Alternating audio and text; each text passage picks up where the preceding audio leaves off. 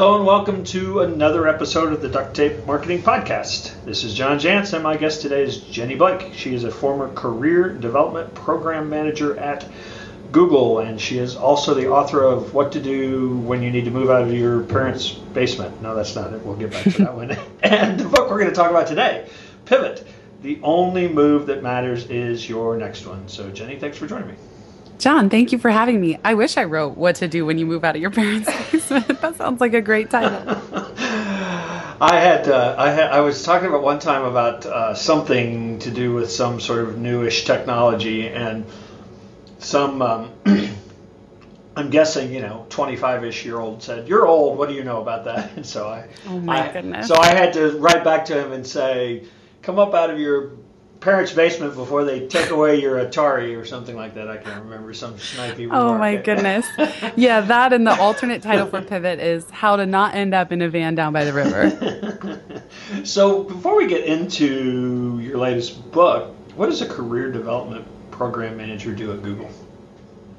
I was there for five and a half years, and halfway into my time there, so during that five years, the company grew from 6,000 to 36,000 employees. And one major issue became retention. Yeah. How they hired all these smart recent grads from Ivy League schools. How do you then keep them once you get them there? And that was becoming an issue where these people were hitting plateaus one or two years into their time at the company. And so, under the people operations department, they created a career development team. And I had been doing side projects related to this. So, my job was my, my biggest project was launching a global drop in coaching program. But in general, our charge was creating programs that would help people learn and grow within the company and map their next move within the company so they didn't feel that their only option was to leave. Yeah, it's funny. I imagine in an organization of that size, which by the way I've never even come close to working in, um, there probably is a whole lot of career moving that has to do. I mean, that happens internally. Um, in fact, probably the day you show up, right? You start thinking about your next move internally. Yeah, and internal mobility is not always an easy nut to crack because, you know, at one point there was a sentiment that it's easier to get hired here in the first place than it is to move to another team because there yeah. are a lot of variables that have to happen internally even just the visibility of what roles are open and how do i grow into them and how do i have those conversations with my manager because yeah. it could be kind of scary to bring this stuff up yeah not to mention the politics too which we won't go down a rabbit hole here but i'm sure there's plenty of that too uh, you know people people don't unfortunately don't want to see people grow beyond where they are today in some cases. But again, like I said, we won't go down that rabbit hole. Um, the term pivot is used quite often today in startups. In fact, it's it's sort of a joke, you know, that you're expected to come out with your product and then you realize nobody wants it and so you now are this kind of company and so you you know pivot. How are you applying that now to careers? Well, at first, I started to ask, how can people be as agile as startups? And then quickly, as I got to writing, and also I wanted a term that was judgment neutral and gender neutral when it came to career change, because previously we've just called them a midlife crisis or a quarter life crisis. And yeah. there was no word for this thing that's now happening every few years where we're all asking what's next much more often than in the past. Sure. And I recognized that what's different from the business context of the word pivot is that when startups talk about pivoting, it's because plan A failed. The original direction didn't work. And yeah. now, as you said, they have to pivot the business. But in our career, pivot is the new normal. It's not just plan B that we screwed something up. We hit pivot points all the time. Sometimes we choose to pivot, sometimes we get pivoted. And truly now more than ever change is the only constant. So i wrote this book to create a method to more efficiently answer the question what's next given that we're going to be doing it much more often yeah, and I actually see that, um, and again, you're you're not saying it's a generational thing necessarily, but I see that in you know my kids that are in their 20s, um, the the sort of balance and scales of what's important seems to have changed in a way. I mean, it was at one time very important that you had this stable job, that it had a title, that obviously it had the money and the perks and things, and I see a lot of uh, folks in uh, let's say under 30s that the idea of I want to be really happy, I want freedom, I want to be able to do the things I want to do um, sort of coming up in you know higher in the decision making factor, which maybe has some of them saying I'm going to change completely what I'm doing because I'm not happy. Yes, and on the flip side, you have there are 10,000 people turning 65 every day for the next 15 years, and many of them don't have any plans to stop working altogether or just go golf for the right. next 30 years. So you have millennials who saw many of their parents get laid off or reorged or be very unhappy when the recession hit in 2008. And so they kind of stepped back and said, "What am I doing climbing this ladder that I don't know if I want to be on?" And then and then again all the way to boomers who are saying, "I love what I do." I mean, I'm sure for you, John, like you've pivoted your business many times and probably I don't know how you think about retirement, but I just think for so many of us, we're like, no, I love what I do. You know, I don't, I don't have any plan to cut it off cold turkey just because I turn a certain age. Yeah, I mean, I, you know, and my listeners know I'm, I'm 56, so you know, I'm, I'm getting up there and where some people started thinking about that, and I've certainly changed what I do. I take a lot more time to go play um, and things of that nature. But yeah, the idea that I'm going to just stop, maybe never. I mean, I'm I'll probably be writing books in my 70s and 80s. That's how I feel too. And I think, we, of course, we can say it'd be nice if finances were an option at that point. You know, we're not having to work incredibly hard just to survive, but but that this creative output. Uh, my friend Neil Pasricha, maybe you know him, yep. he wrote in the happiness equation about the Japanese term ikigai, the reason you wake up every day, yeah. and that working on creative pursuits. And so that, so when I talk about pivoting, it is age and stage agnostic. It's yeah. that we're all we're all constantly wondering, you know, what's next? And that's not a problem. That's not a personal shortcoming, the way that I think we've sometimes viewed it in the past do you and I was you answered a question I was going to ask who's this book for? So you're really saying it's for anybody who's you know still thinking about what they're doing that uh, is is making a living.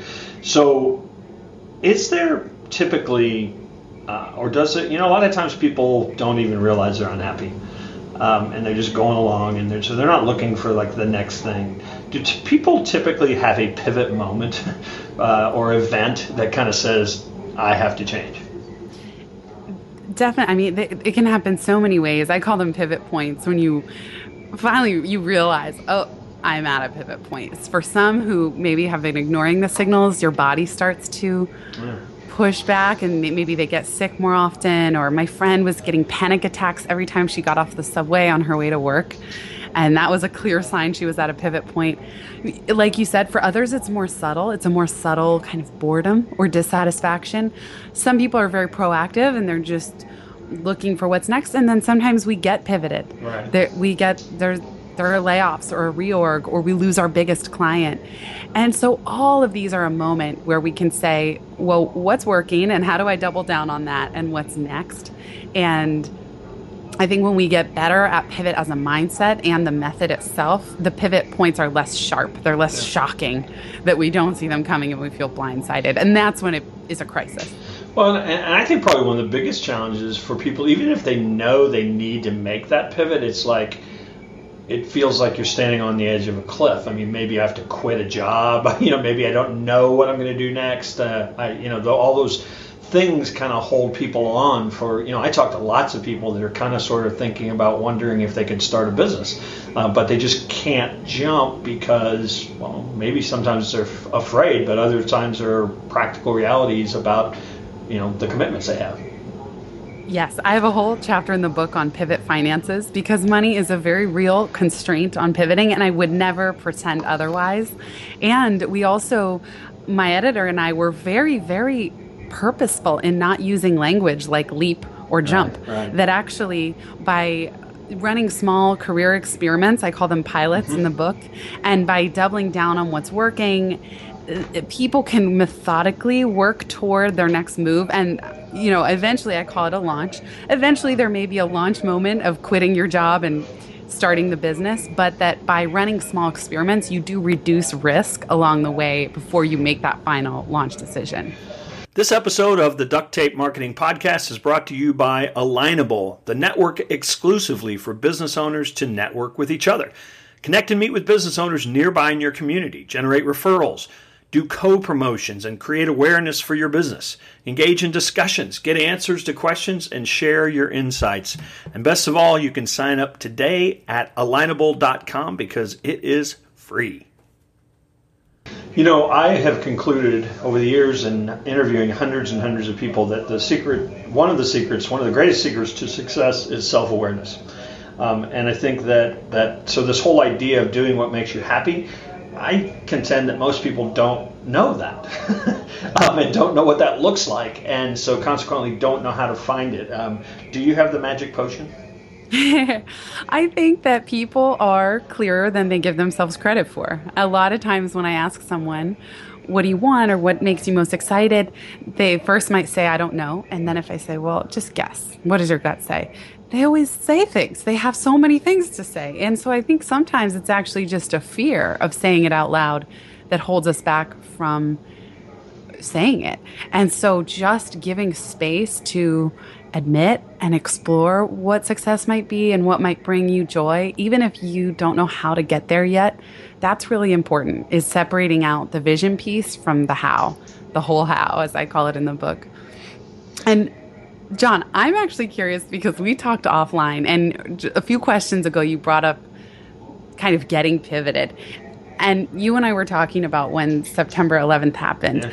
I'm really curious how you responded in that moment with your business because that there's a great example of you did not choose that event. None of us would in any scenario ever. And yet it affected so many people and it, it, it sparked so many pivots. So I'm actually curious to hear about yours in your business. Well, um, so at that point, I was uh, kind of still on the path of what I would call traditional marketing consulting and agency. And we had a handful of employees and a handful of accounts that we did pretty much whatever they said they'd pay us to do. Um, and as you mentioned, uh, 9/11 came along, and you, you know I think this happened in a lot of places, and it's not a direct correlation. I think it was partly like a lot of things, change maybe needed to happen, and that was like a catalyst. but uh, we lost our two biggest clients. Um, partly because of, of you know what happened was going on in their business um, that was related to some of the downturn in the economy that happened, but it, again is probably com- too complex to try to even figure out. But the bottom line was we were sitting now now now staring at um, you know 60% revenue loss or something um, you know overnight, and I had already been working on this idea of duct tape marketing, on this idea of working exclusively with small businesses where I could create a system and say, here's what I'm going to do, here's what you're going to do, you know, here are the results we hope to get, here's what it costs. Um, and, and so, to your point about pivot, uh, in, in, a lot of ways, I was dragging my feet on that. Um, but when we lost our clients, I said, you know, that's what I'm meant to do, and so I'm going to go do it. Uh, it did actually uh, involve, in many ways, tearing my business back down to me um, and and starting from scratch uh, for the most part. But you know, I can sell anything, so I, I I knew that wasn't really going to be an issue, but it, it certainly was a pretty dramatic uh, pivot. But it was kind of one, you know what I mean? It was it was one that I actually knew I needed to do anyway, and I mm-hmm. really just needed to push. It's so interesting how, yes, these these moments like losing two of your biggest clients can turn out to be a blessing in disguise, even if at the time it's the most stressful thing you could possibly experience. So, I mean, not so you do have in the book uh, that, um, and I, I actually think this. So many career advice books are kind of tell you what you should be doing, uh, but don't tell you how to do it. And I think you have a really great methodology for you know how to identify how to get there, how to figure out what you do, you know, that, that, might signal, you know, what's next. Like as you mentioned, the, you know, how to how to finance it. So uh, talk a little bit about this kind of search for, like, let's say I'm just unhappy. I know this isn't what I was meant to do. You know, how do I start kind of breaking down the hypothesis, so to speak, for what I'm meant to do next? The biggest mistake that I made when pivoting that kept me stuck up for a lot longer than necessary without, by the way, a paycheck to fund this stuckness. I was my bank account was going very quickly to zero. Was I spent way too much time looking at what wasn't working, what I didn't want, and what I didn't yet have. So my aha moment came to me. I sort of thought about this analogy of a basketball player that when they stop dribbling, one foot is firmly grounded in the floor and it's very stable. And that's what I call the plant foot or the plant stage. And then their pivot foot can scan for opportunity. So, one of the most effective ways to get unstuck is first to look at what's already working. What are my strengths? What are my interests? And again, that question of what does success look like? Now you have bracketed the pivot with where you are now and where you want to end up. And then you can start scanning for options, people, skills, and opportunities that are compelling. And it's when people are scanning with most people, when they think, I've hit a pivot point, they go straight to scanning what's out there. Mm-hmm. And they fall into compare and despair and analysis paralysis, and they feel they're wasting time. And they are, because it's not rooted in anything, it's not grounded in those plant components. And so, everything starts from that plant stage and then you're scanning and then a real key is the piloting small experiments because we don't know. We don't know. I think of it like I, I love metaphors. They just help me. So think about pilots like you have all these racehorses at the starting gate, and you don't know which of your small career experiments are going to take off and emerge in the lead. And so career pilots, because that's kind of a newer concept to think about experiments in a career sense. Mm-hmm, mm-hmm. That could be in your business. It could be piloting a new pricing structure. It could be a piloting a new type of client. It could be taking a class. It could be launching a beta version of a program or a workshop before you roll it out to your whole audience. A pilot could be calling your previous clients, which I know, John, is something that you advocate, and asking, what can I create for you? What do you want? And then try something in a scrappy way before you pour six months of work and $5,000 into it. Yeah, and I think what's really cool is you know this gig economy or, or world that we live in. I mean, there's a whole lot of things you can you can freelance and and do you know on on the side even to maybe finance some of what you're doing, but probably more than anything else, give you a sense of what that would be like. Because I know a lot of people you know, get this idea of here's what I want to do, and they jump into it, and then they go, oh, well, that wasn't what I wanted to do. I figured out now, and so I, there's so many ways you can test it, aren't there? Yeah, and I feel like even within the broader career umbrella. So let's say you and I are running businesses. Well, we could still be piloting different income streams mm-hmm. within that. Now, you're the king of this. So I'm curious, what is one pilot or two that you could share that you, that you've got going in addition to the core elements of your business?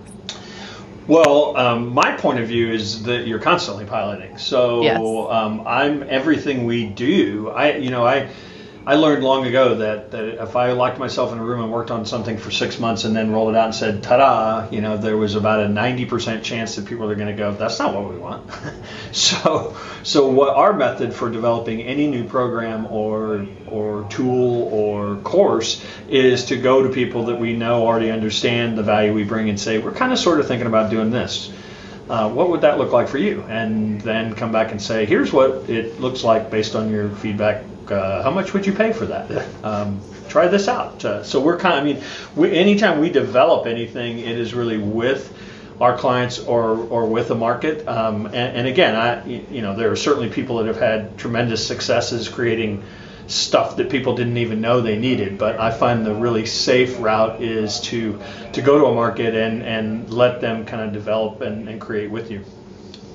Yes, I love that too. And and that then it becomes such a co-creation. And i know you i mean you've talked so much about that in your books too. It's it's having one ear to the ground. That's one of the things about the scanning stage. It's not just it's not just about trying to guess and pull things out of the ether. It's about yeah. listening and doing in the design thinking community they call it empathy interviews which yeah. is just getting to know as you exactly as you just described what people are actually would love help with and I, and I really think it's it's again it's like you know having these board meetings and planning strategy.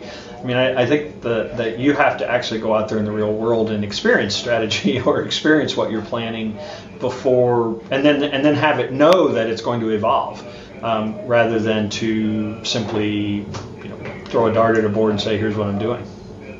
Yes, and I think uh, any good experiment will test what I call the three E's one, do I enjoy this potential new direction? Two, can I become an expert at it? And three, is there room in the market to expand?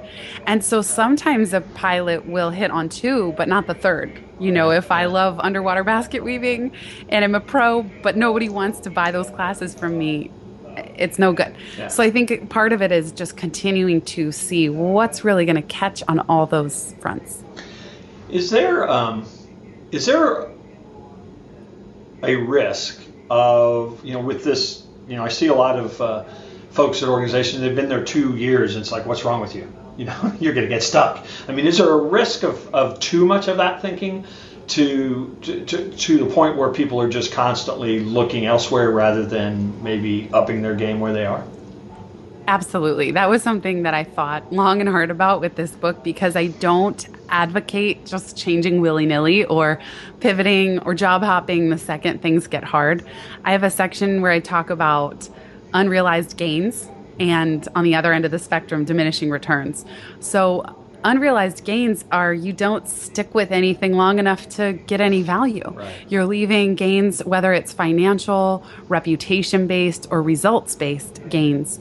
If I had left Google when I first entertained the thought two and a half years in, would have been a huge mistake because I wouldn't have created this global coaching program that's now mentioned on the cover of my book. You know, I got a lot of experience capital from staying. Plus and so, of, plus a bunch of stock options.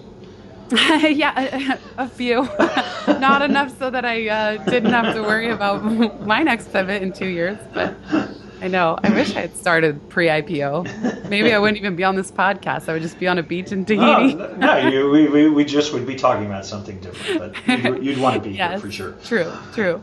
Um, I um yeah. So I, I think that a part of it is also recognizing that we can pivot within our current role. So, yeah. whether that's within your own business or you're working for someone else, pivoting is not always these drastic shifts. It's just a method to work your way into what's next.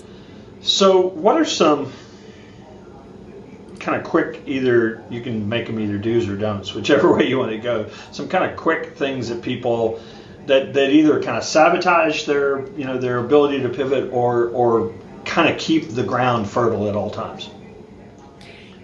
Yeah, one of the one of the biggest pitfalls again is is not looking at what's already working. Another pitfall is trying to stretch too far. So there's the comfort zone, stretch zone, but then sometimes people will have a move that sends them into their panic zone where they're just paralyzed and not taking any action at all.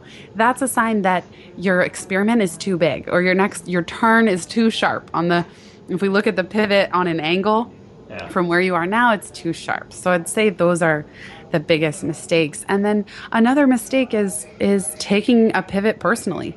We talked about this a little bit at the start, but seeing a career plateau as a problem or a personal shortcoming when actually it's fine. It's a for maybe some of your listeners know about the S curve, which is often we refer to in in terms of innovation cycles. And there's this natural tapering that happens and then you start over. And I'm sure, you know, even everyone who's self-employed, you're you're you're in a growth spurt and then it tapers because of your success, not because of anything you did wrong. It just you hit these natural plateaus. So yeah, yeah. so in some ways it, it's it's probably um, important to continue to look for things that excite you, if nothing else, because it just if you're going to put in the work, why not enjoy it?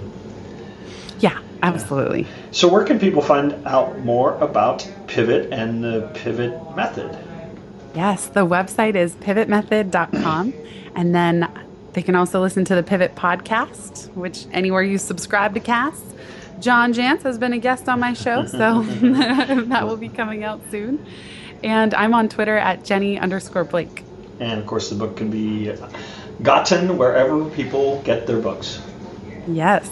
Awesome. Well, Jenny, thanks so much for stopping by today, and hopefully, we'll see you soon out there on the road. John, thank you so much for having me, and big thanks to everybody for listening.